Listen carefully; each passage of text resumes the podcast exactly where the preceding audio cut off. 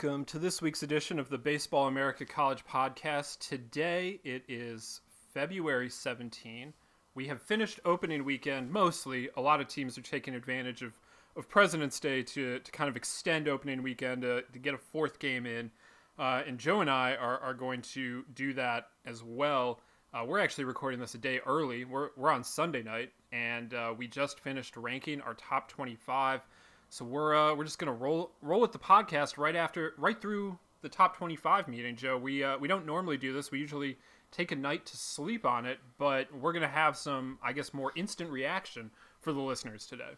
Yeah, I think that'll be good. I mean, it's certainly fresher in our minds at this point, and and I think that'll be good for this discussion because it was not an easy one. I'm sure you, the listener, if you've been paying attention, you know it was there's a lot of carnage at the top of the rankings. We'll put it that way. So it was not easy to try to figure out what we were going to do. I mean, there was some philosophy going on, kind of a philosophical debate about, you know, who should get uh, moved up where, because um, there, there, there, there are a lot of different potential answers, um, and, and we debated many.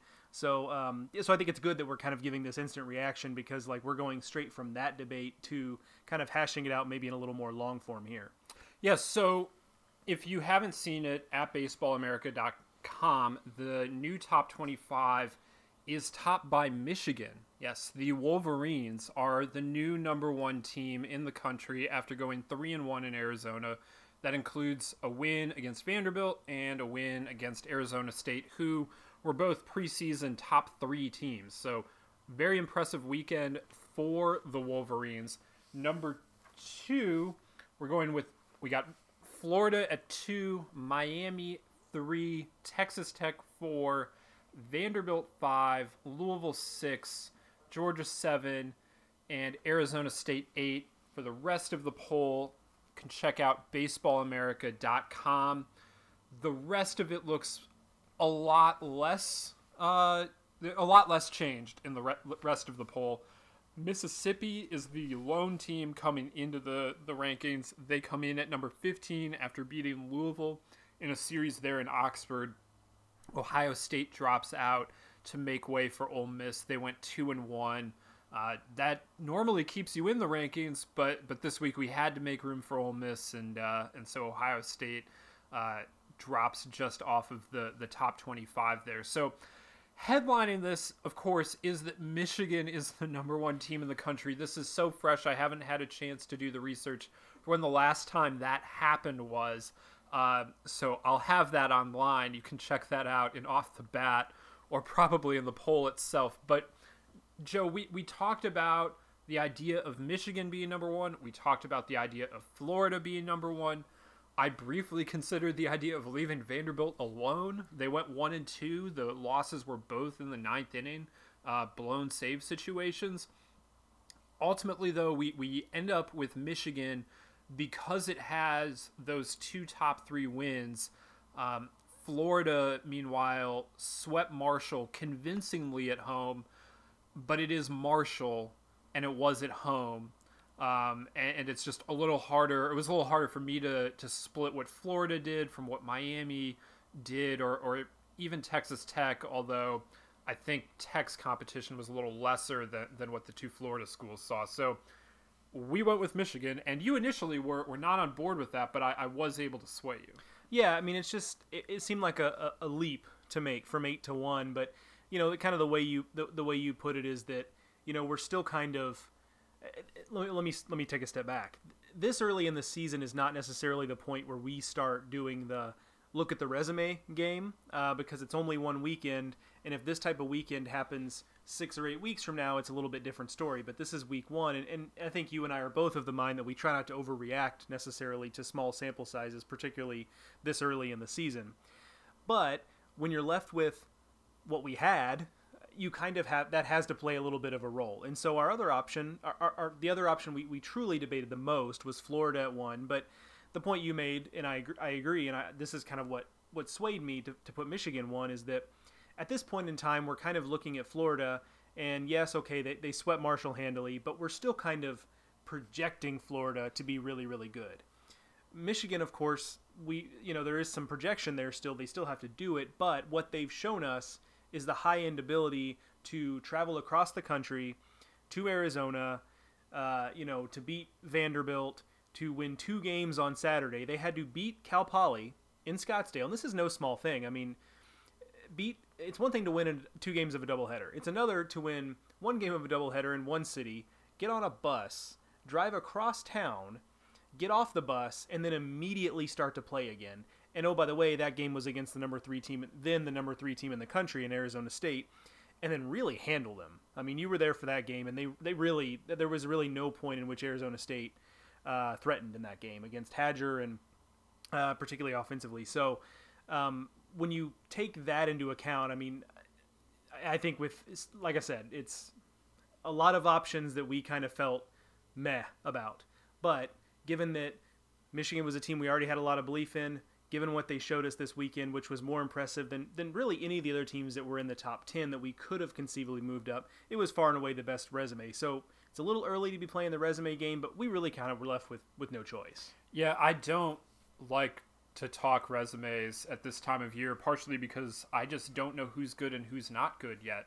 Um, you know, it could turn out that these wins that I think are so good for Michigan turn out to be not so good. Now, I don't think they're going to be awful. You know, I, I think that we we know that Vanderbilt is going to bounce back, and, and that Arizona State is going to going to bounce back, and, and that that Cal Poly is going to be a solid team. But you know, I, I don't know what Marshall is, frankly. You know, what if Marshall is competing to to win the win Conference USA like they did three or four years ago, whatever that was that they finished in, in second place. Um, you know, what, what if that's the Marshall team? What if Rutgers under Steve Owens really takes a big step forward, and instead of being one of the worst teams in the Big Ten, they're at least a middle of the pack Big Ten team, and, and then that looks so much better for Miami than, than what we're looking at now. So I don't I don't love to play the the resume game at the at this juncture just because I don't know and none of us know. But when Vanderbilt goes 0 2 as as the number one team, when Louisville loses a series at Ole Miss, and when Arizona State goes two and two, winning uh, two games against Villanova, but losing that game against Michigan, we're, we're left with this vacuum here. And you know, as much as I believe in the talent at Florida, I you know, to put them at number one right now just felt a little much. Um, whereas you know Michigan has these two wins that we at least right now think are good. Three wins, sorry, uh, that, that, that we at least right now think are good and, and believe will be good uh, throughout the course of the season. And you know, I, I love the talent at Michigan too. I mean, I, I feel like I've made that clear um, throughout the the preseason, the off season. Go back to last season. Like I've I really like the talent at Michigan. So you know, it's uh, it's different. It's different to jump a team from eighth to first, uh, basically at any juncture of the season, but especially on opening weekend. Uh, but this weekend was was not a typical weekend, and it certainly wasn't a typical opening weekend. Yeah, and we you know you look at the teams we have at the top here too, and, and this is projecting forward a little bit, which we can do later in the week and, and more in depth. But you know, there's going to be an opportunity. The thing about it is the, the teams we have up near the top are, are going to have continued opportunities to prove themselves. Michigan's got another series with UConn coming up, or a, a true three game series down in Florida. That's not going to be easy. You know, UConn showed a little something this weekend, even if it didn't really go truly like they would have wanted it to. And then Florida and Miami play each other this weekend. So um, now that could confuse the issue more if Michigan loses that series and then you know. Well, no. If Michigan loses that series, the winner of Florida Miami is number one. And sure. I'll just say that short of a sweep of UConn, Michigan's stay at number one could be short here. Like I really hate the idea of dumping a, a team off of number one for going two and one, but you know if if Florida or Miami looks really convincing this weekend, I mean, I, I would view the top spot as pretty open right now. We have Michigan number one because we have to. We have to have someone. But I, I would say that this situation is much more fluid than I usually view the number one. Yeah, I mean, and, and that's not to give short shrift to Michigan, but that's just kind of the no, reality. No, I'm, I'm not. A, I'm not trying to do that at all. Yeah, I mean, it just could be a transitional. Um, you know, in, in pro wrestling terms, they'd say it might be a transitional champion. You know, where they're trying to get the belt you know a belt from one good guy to another good guy, but it has to go through a, a heel first. You know, a heel is a bad guy. You, have you've, you've lost um, me on this one, Joe. I mean, I'm not really a pro wrestling guy anymore, but you know, there was a time when I was a kid when it was, and you'd see that where there's like a transitional champion because they have to get the belt from another guy, but the storyline doesn't call for it to go from one guy to the other. So, um, so yeah, I mean, th- that very well could be that, but I guess the point I was making though too is like there is the possibility where it's not quite that clean, and we're sitting here again next Sunday trying to figure out what we're going to do with these teams that did various levels of impressive things. But uh, I mean, that's what makes it fun. I mean, we'll sit here and kind of agonize over this stuff, um, but at the same time, um, it is kind of fun to see a little bit of a little bit of parity and to have to make these kind of decisions. Um, and I'm of course all for the idea that like you know uh, this is more than uh, I mean it's clear at this point that it's more than just a one year thing that Michigan got to the CWS finals last year, but but it is kind of neat to see that okay wow this team is, is really backing up that performance with what they've already done this year. All right, so that is what happened in the top 25. Let's get to what happened on the field, which is frankly way more interesting. Uh, Joe and I are both still in Arizona. We were in Arizona all weekend. Um, as as you guys know, either if you've been listening to this podcast or following us on Twitter, uh, Arizona was kind of the epicenter of college baseball uh, for opening weekend with the MLB four tournament, where um, you know Michigan and Vanderbilt, UConn and Cal Poly all were. Uh, Oregon State was hosting its tournament. The Angels had their tournament. Uh, and, and, Arizona State and, and, Grand Canyon were both home as well. So there's a lot of baseball that we all saw, um, or, or, that we saw down here. Obviously, we're coming away very impressed with Michigan, but Joe Vanderbilt walks out of here at one and two, and that's a team that we spent a lot of time this preseason saying was really really good, and that I thought could go back to back. I picked them to win the national title, and you know now they're they're at one and two, which is is not what we would have expected here. So they did lose these these two games in very tight fashion. They had a very good chance to walk out of here at three and zero, oh, but they didn't. What? Why is that? And should there be any level of concern with Commodores fans? No, I don't think so. I mean, think about it this way. I mean, I think Vanderbilt fans and you know Tim Corbin and the team would take the position they were in you know back on Friday night where they're up a run they've got Tyler Brown on the mound in the ninth inning um, what happened with Michigan there is probably not if you play that scenario out 10 more times Tyler Brown gets a save in eight of them nine of them um, so those things are just kind of going to happen so I, I don't I mean to, to believe that was some sort of harbinger of things to come would be to believe that Tyler Brown's not going to be able to close out games for him, and that seems silly because I I think there should still be a lot of a lot of belief in them. So really, I mean, we're talking about two one-run games here, and you were at today's game against Cal Poly. I was not, so I can't really speak to that. It seems like that game was maybe a little bit uglier. Uh, maybe there was like a little bit more going on in that one, but from what I saw, I mean, this is, I mean, the thing about Vanderbilt too is maybe this is just the time to get them. I mean, obviously we rank them number one. Obviously they've got these high-end players with you know Rocker and Martin and and Hickman and, and Eder and Brown, et cetera, et cetera, et cetera. But it's still a really young team in a lot of spots. I mean, they're starting a freshman catcher who, you know, had nice moments over the weekend. By the way, I mean he was he was great at the plate on on Saturday um, in their win. So he's had his moments, but you know that's kind of.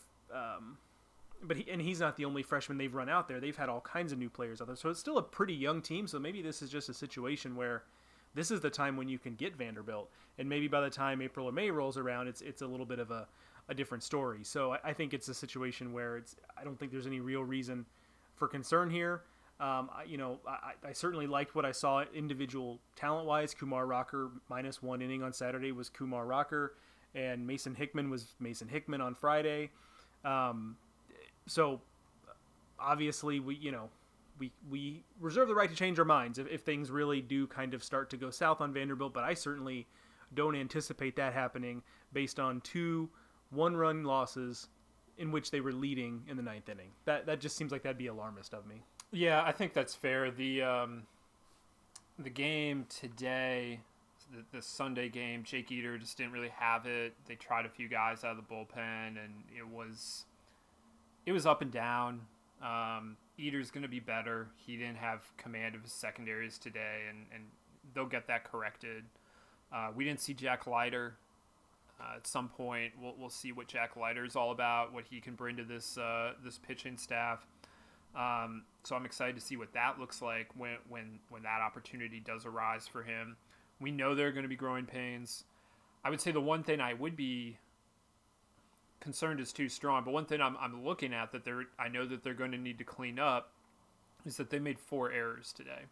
Um, and that's very un-Vanderbilt like, and that's why they lost. It's that they they had these four errors, and that contributed to the ninth inning rally for Cal Poly, and uh, they got to get that fixed. And I, I assume that they will. I know how much emphasis Tim Corbin puts on defense, but that that's one area where they've got to be better, and they've got to be better in a hurry. I would say um, that I trust Jake Eder and Tyler Brown to, to work things out, but the the defense with so many new players in key positions, a couple freshmen up the middle, um, this is that that's something that that needs to be worked on, and I know will be worked on. But yeah, I mean, at the end of the day, they leave with two one-run losses in, in games they are winning in the ninth inning. I, that, that's going to be fine. And Tyler Brown is is strong enough mentally that I don't think he's going to be bothered too much by by these uh, two blown saves. I, I, think he's going to be able to put him behind him and and move on, um, like you expect a good closer to do. So we'll we'll see where that goes from from here. But you know that it, it was a strange weekend for Vanderbilt. We knew that there were going to be growing pains. They I just maybe didn't expect them to show up in quite the ways that they they did on on opening weekend. The other big time result from the weekend was Ole Miss beating Louisville. Louisville won the opener behind Reed Detmers. They uh, they kind of controlled that game. It was close early on with Nikhazy and Detmers both throwing pretty well, and Louisville kind of pulled away late, but it was a pretty strong victory for the Cardinals. And then the next two days, Ole Miss bounced back, got wins. Louisville had chances late, but Ole Miss was able to hold on. In some cases, by the skin of their teeth, they won the finale on a strike him out, throw him out double play. Um, not not your typical game ending. Mike Bianco told me he thought that he probably had been involved in a game that ended that way, but but he couldn't couldn't pinpoint it. I I mean I maybe I've seen that before. It feels like something you must have seen before, but I don't know. Uh, but the point is, Ole Miss gets a win uh, on Sunday to, to finish the series off. Gunnar Hoglund was really good for them on Saturday, and, and then they were just pretty solid uh, offensively uh, throughout the weekend af- after Detmers um, on Friday night. And this is another really young team, and, and the reason why we didn't have Ole Miss ranked coming into the season is just there was so much newness, and we weren't quite sure what to expect, especially in that lineup when you look at you know all the losses that they had a season ago. Uh, you know, in terms of, of, Thomas Dillard and Grae Kessinger and uh, Cooper Johnson, those guys are all gone, and, and, in a lot of cases they've been replaced by freshmen. But the kids are all right at Ole Miss. It looks like. Yeah, certainly looks that way. And you know, if, if you were to ask me if, if there's any concern over Louisville, I might have a little bit different answer than I did with Vanderbilt. Maybe a little. Um, you know, certainly part of that is injury based. Um, you know, we got you know Lucas Dunn and now Alex Binelas uh, with hamate surgery. Um, that's typically an injury you can, uh, you know, Shea Langeliers had that for Baylor last year, and it's typically one you can return fairly quickly from. However, there's so always it's a month long. The standard is a month but the problem is you can come back before you're fully recovered. So it saps your power in a lot of cases. Now that wasn't the case in Langeliers last year, but in most cases you break your hamate, just the way you hold the bat, like that winds up sapping some of your power, which for Alex Binelas is really bad news. If if that comes to pass. Yeah. So I mean, so and you know those two guys are a big part of what they're doing offensively, and and whenever we talked about, you know, what Louisville was going to do offensively, the conversation really started with those two. Now, there's other pieces out there. Zach Britton's a nice piece, and you know Justin Lavey is a veteran and piece out there. So it's not to say they're going to be lost offensively, but with those two guys out, that's really tough. And then you look at some of the issues they had over the weekend, and it kind of mirrors a little bit of, of something that you know we saw last year a little bit, where you know Bobby Miller on Saturday is a guy with absolutely electric stuff, but Ole Miss was on him early. Um, and that's not to say um, this could be atypical. However, you know Bobby Miller for all of his stuff last season, ERA you know, four and a half, five, something you know between those two numbers. So wasn't always the cleanest. And uh, Luke Smith was was okay today, um, but just okay. And uh, Detmers is great on the front end, but they're going to need one of those two guys or, or somebody else, I guess. Um, but we assumed it would be one or both of those guys. They're going to need one or one or both of those guys to be something special on the weekends, I think. And that was a lot of my optimism for Louisville and my picking them for to win national championships is not because I thought they'd have this dynamic offense, although I thought they'd be very good. It was more just that Detmers is great. He's already great. I think Bobby Miller could be great. And then if you're telling me that your third spot is is just pretty decent, that that could be good enough. So, um, and they had some bullpen struggles this weekend on top of it. So um, my worry level is a little bit higher on Louisville when you when you stack the injuries on top of some of the problems that we saw this weekend, kind of mirroring weaknesses of last season a little bit. Yeah, that one's going to be interesting. No Binelas is a problem, but you know he'll come back. ACC play starts in like two weeks, so obviously he's going to miss the start of that, but he'll be back before too long, and you know they're going to be good. It's just a matter of how good they can be, and a lot of that is going to ride on how good Bobby Miller gets. Um, the stuff is really good. Just like how is it going to play, and then who else is going to step up in the lineup? I Levi Usher looked pretty good this weekend. It seemed like so. You know that's a, a nice piece from a, a junior college transfer that you know he's he's a different kind of player, but he'll add some speed at the top of the lineup and Louisville it looks like is going to be just another. Uh, it's going to be fast again. It's not necessarily going to be a power hitting team for a while at least. So I'll be interested to see where they go from here. Um, but more than what happened with Louisville, I think I was a little more impressed with what Ole Miss did. That the the newcomers came in, they uh, they produced pretty well right away. Cael Baker and Hayden Leatherwood, both junior college transfers, uh, both key additions to the lineup from from the jump, and and that's that's very important. Cael Baker hit a couple bombs on Saturday in that win, and Hayden Leatherwood picked up a bunch, a bunch of hits. So I that's big, and then Hayden Dunhurst behind the plate does the strike him out, throw him out double play, throws it from his knees to to get Levy running at, at second, and you know that's an impressive play, and, and so if if those guys, those newcomers, can seamlessly, seemingly seamlessly anyway, slide into the lineup and, and produce like that, you know, that's a really good sign for Ole Miss going forward because while Nikhazy maybe wasn't at his best, I trust Doug Nikhazy to be really good, and Gunnar Hoglund was very good. So those two guys at the front of the rotation, if the lineup and defense can answer the questions that, that were raised because of all the departures, like I, I think I feel like Ole Miss can compete in an SEC West race that at least right now still looks very wide open to us. And we in the poll reflect that by jamming them right up with the rest of the SEC West teams that we can't separate the LSU, Auburn, Arkansas, Mississippi State mix um, from 9 to 15 now. They're all in there. I don't know who's going to win the division, but it's probably going to be one of those teams. And I'll be very interested to see how it sorts itself out over the course of, of the SEC season. Yeah, one of the things we talk about with the really great programs, and, and Louisville, interestingly, is a program we probably say this about more than anyone else, is that, you know, it's great to have these freshman classes or, you know, recruiting classes with, with junior college players in the case of some of these other guys. They come in and are, are stars right away. It's it's equally or pro- perhaps more important to develop guys along the way. And so you, you look at guys like Tim Elko and Kevin Graham, guys like that, and maybe they're just ready to make jumps. Both had their moments this weekend. That would be really huge too. That you're not just kind of uh, you're not just banking on these guys who really starred opening weekend to be doing the same thing in late April when suddenly they're playing more games than they've ever played in their lives and the pitching is better than they've ever seen before and uh, also oh by the way they're college students now and like college is hard sometimes so that I think that's really important to have those guys that have been depth pieces become uh, go grow into starring roles. I think there's the opportunity for Ole Miss to show that as well. Yeah, absolutely. That that's that's definitely a key. That's how you keep these things running because it can't just be freshman and junior college transfers every time. It, it has to be just the development piece. That that's a big part of it. Uh, so, couple series wins that I thought were significant that weren't in the top 25 mix because the one spot that we were forced to create went to Ole Miss. We didn't, we didn't even talk about anything else. Uh, Joe and I didn't in terms of creating the top 25, who might come in. But both Texas and Cal State Fullerton, I thought, kind of put themselves on the radar.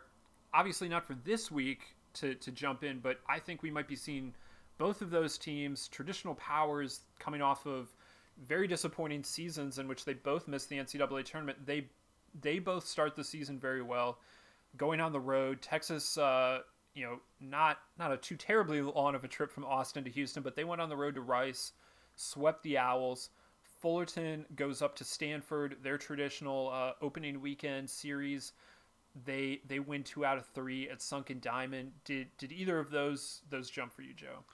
Yeah, I think Fullerton over Stanford more so than, than Texas over Rice. I, I'm just still not sure. How far is that trip from Austin to Houston? I've made it, but you've made like it more about often. two and a half, three Two hours. okay. Yeah, it's, it's, it's, really, a big road test. It's yeah, it's really really not too bad. You stop at a Buc-ee's halfway, you know, um, it really breaks up the trip. So not not too terribly bad. but not a sheets.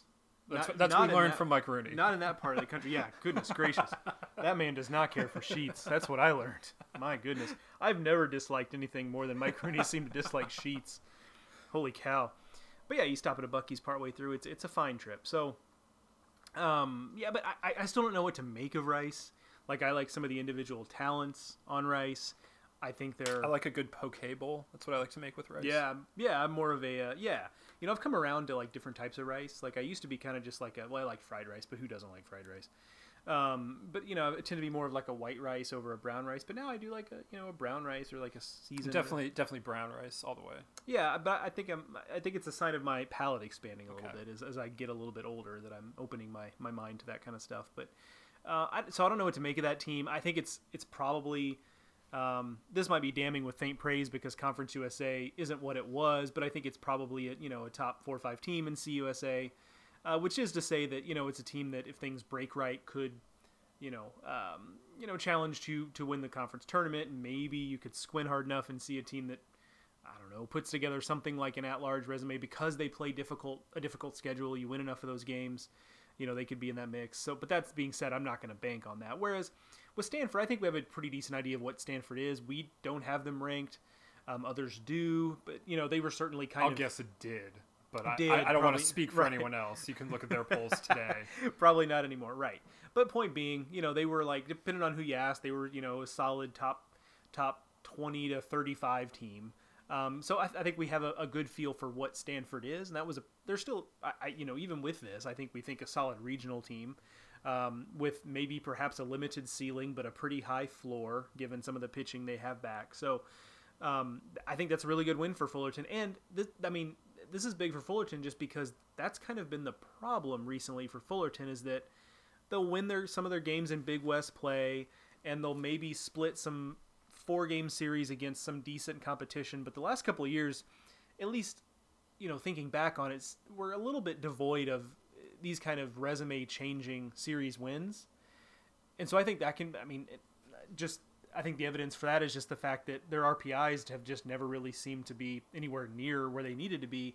And so I don't know that this Stanford win is going to really be something that um, ends up being uh, a, a, a make or break thing, but certainly it's a step in the right direction from where they've been the last couple of years.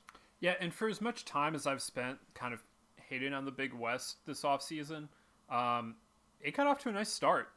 You got this series win for Fullerton. Cal Poly goes two and one in the MLB four tournament. Obviously, finishes off uh, the weekend with that big win against Vanderbilt.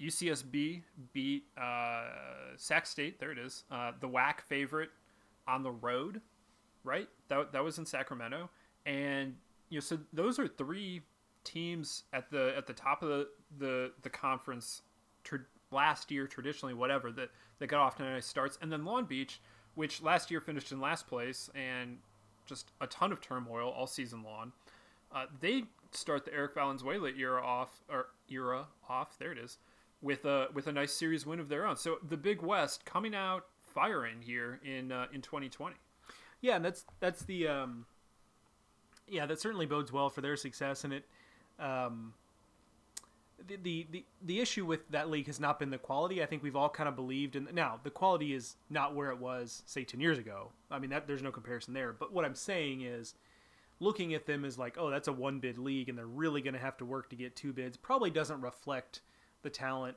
in some of these teams out there. It's just a function of the computer numbers, specifically the RPI, that just hasn't been where it needs to be. So I certainly would welcome uh, the Big West getting into contention to get two and maybe three teams in. Who knows? Let's, let's really dream big here.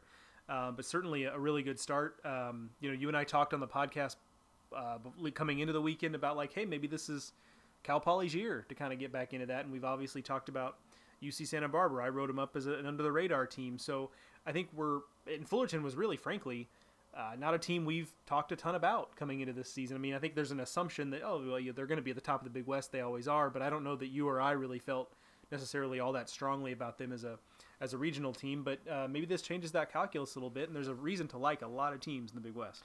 Yeah, I I don't know which this says more about whether it says more about Stanford or whether it says more about Fullerton, but Fullerton only gave up four runs on the weekend. Only two of them were earned. So we expect Fullerton to pitch, but that was a problem last year was that they weren't pitching. They actually were decent offensively. That's usually the reverse, but they had a pitching issue last year. At least opening weekend suggests that that might be resolved, and the offense was still pretty solid, uh, maybe even better than solid. They scored seven, 13 runs uh, in their two wins uh, at, Stanford. So I, I think that you know it's too early to say Fullerton's back. I don't want to say that yet, but that that's a really nice start for the Titans. Uh, Joe, was there anything else that, that stood out to you around the country? I know that's a vague question. A lot happened. We had Grand Canyon beating Oklahoma State. We had Army winning on opening day and nearly winning a series at Duke. Duke needed a, a, a rally uh, on Saturday to even that series, and then they handled the rubber game pretty well. But Duke very nearly ended up with a, a losing weekend against Army. Um, you know, there there were uh, there were some you know big time uh, you know, numbers individually. There was John Rhys Plumlee eating a sandwich in the Ole Miss dugout that got some play. I mean, that's the highlight. Um, yeah. You know that there, there was uh, there was a lot going on. So there, there were umpires going crazy. Well, yeah. um, what what what what what jumped for you this weekend? Well, I mean, the umpiring thing was interesting. I mean, just quickly on that. I mean, I actually was getting asked about that. I don't know about you, but um, I got asked about that in press boxes like wherever I went this weekend. It was definitely a topic of conversation. Like, you know, what happened and what was it that the umpire thought he did, and so on and so forth. If you so, haven't seen it, what happened on Friday night was in the ninth inning of Michigan's game against Vanderbilt. Uh, freshman Jimmy Obertop took a called strike that he clearly didn't really like, uh, and then draws a line in the batter's box. But he's drawing the back line of the batter's box, not not so perpendicular to the plate, not where he thinks the ball crossed, which obviously is generally a no-no, but seemingly where he should be putting his foot in the batter's box. He's drawing that line with his bat. It's not facing the umpire when he does that. Doesn't do anything, as far as we can tell, and the umpire ejects him, no warning at all, just throws him out of the game. So yeah, so there was that. Um, I, I, actually wanted to give a little shout out. That was a good, maybe just because I'm, we're out here in Arizona and there's decent number of West Coast teams out here. Like I kind of maybe was a little more in tune to what's going on the West Coast, but I feel like a shout out just in general to the West Coast. We talked about the Big West having a good weekend, but I think just kind of in general, uh, Pepperdine goes three and zero oh at the Angels tournament, and you know that wasn't necessarily a blockbuster field of teams out there. You know, San Diego, Minnesota, Oregon, uh, but Pepperdine goes three and zero. Oh. Uh, that was a really good weekend for them. Uh, shouts to Portland uh, outscored Nevada 27 to 1 uh, in a doubleheader on Friday. Uh, ends up sweeping the series with a 6 to 4 win today, Sunday. Uh, so shouts to the pilots. I can't imagine Yikes. they've I can't imagine they've had many doubleheaders in their program history where they've scored more than 27 runs, if at all. Maybe back in the days when they were playing more, um, you know, lower division teams. Uh, there was a time when Division One programs did a lot more of that, just in general. So there was that. Uh, LMU uh, winning a series with Washington. Um, that's that's a big deal there. Nick Frasso returned to the rotation uh, over the weekend and was was solid in his first go round. Obviously, him being able to be a starter really raises the ceiling for what the Lions can do. Uh, San Diego finished off their tournament uh, at the Angels, uh, the deal with the Angels, with a win over Minnesota today. They went two and one. So there was. I think it was just a good weekend for West Coast teams in general. Um, it remains to be seen what becomes of that, obviously, but um, I came away kind of impressed with uh, maybe the depth of quality teams we have out there. Again, small samples. We'll always have to be a little bit careful with that. But uh, speaking in absolutes, but it, it, felt like a pretty good weekend uh, for teams in that part of the country. Speaking generally, again, the the ACC didn't have a bad weekend necessarily, but for a conference that we thought was going to be one of the more robust ones, I didn't think it had an outstanding weekend. There are a lot of good results. If you go look at what UNC did, you see 3 and 0. Like that sounds really good, but it was more of a fight than you might expect.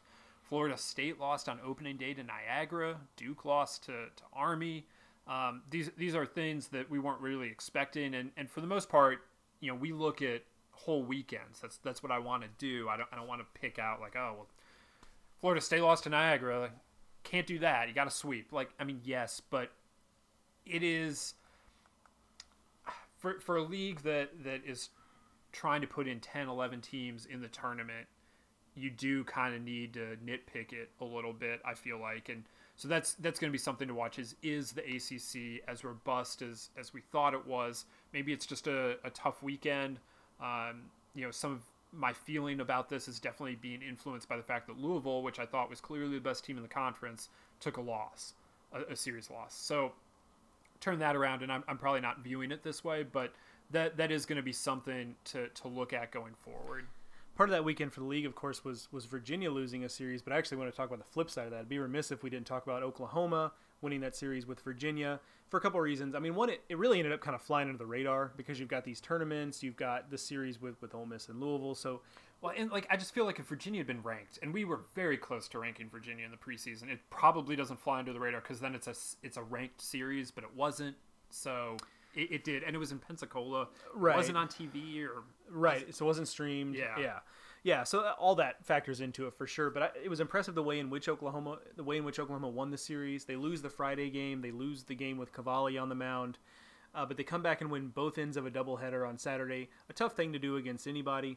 Um, you know, Tyler Hardman had a really good weekend. They're going to need him uh, to be a real dude in the lineup. I, I believe in the lineup more than you do. We've talked about that on, in the preseason, but uh, I will, you know, I can even admit that if they're going to be as good as I, you know, if they're going to show any improvement, Tyler Hardman is probably going to have to uh, to be a, you know, um, you know, first team All Big 12 type guy in the lineup. So that's part of it. He had a he had a big weekend.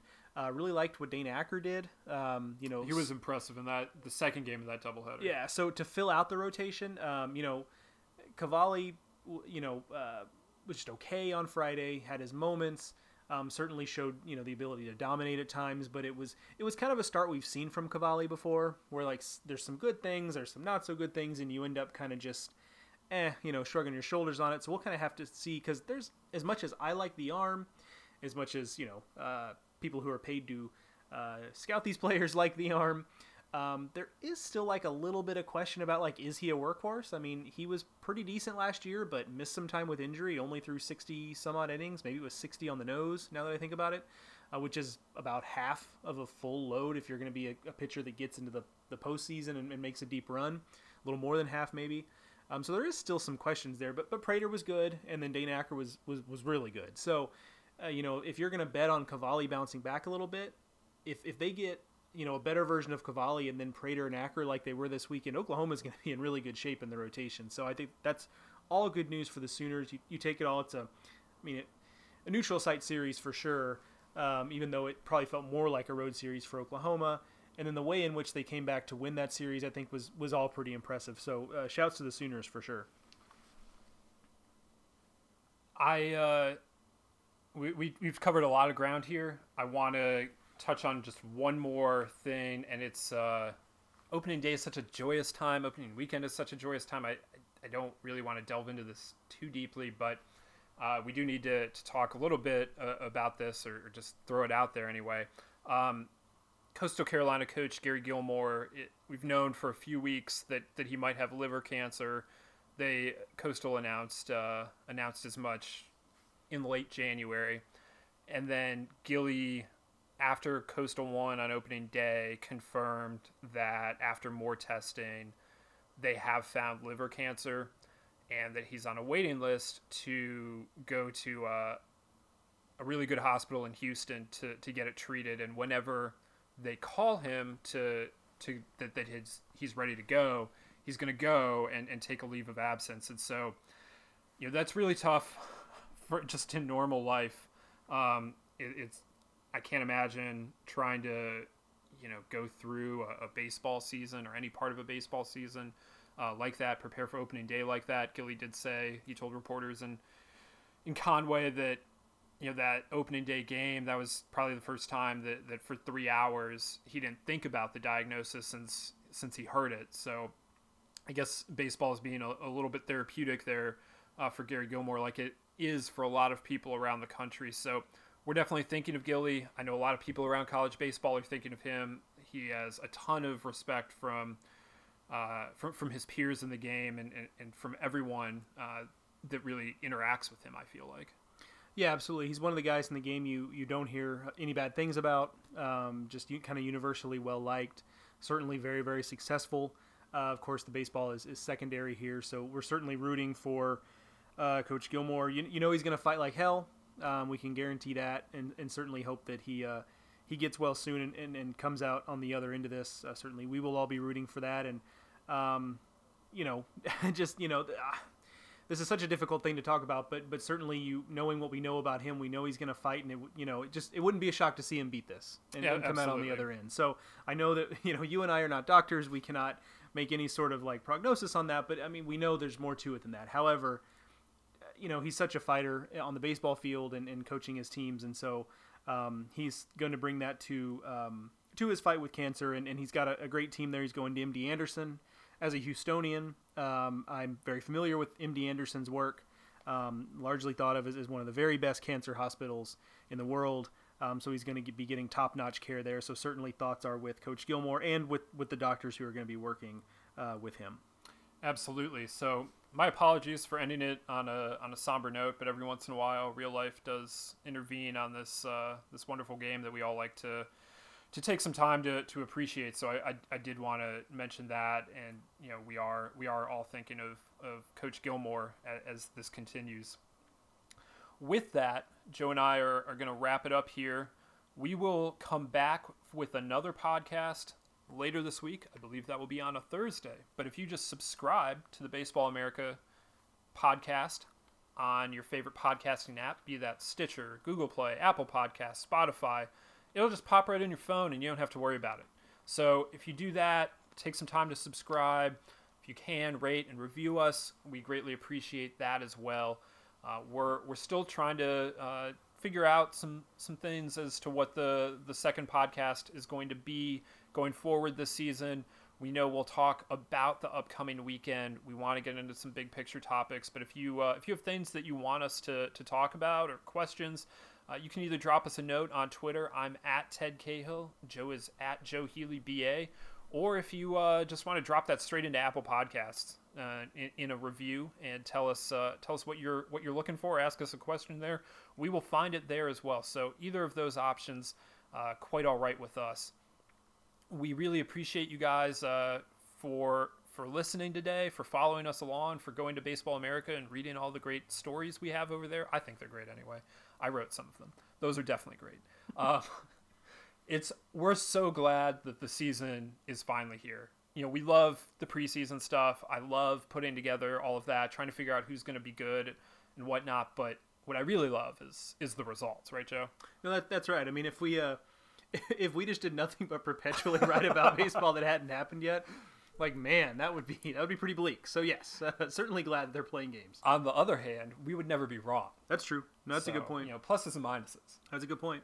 But there will be more games throughout the week. Like I said, we're, we're going to, to more games. Uh, you know, here on, on, on Monday, and Joe's got one lined up for Tuesday. So we there's plenty of baseball now this time of year, and so we will be back here to cover it all on the Baseball America College podcast. So thank you to Joe. Thank you to everyone for listening. We'll see you again on the next edition of the Baseball America College podcast.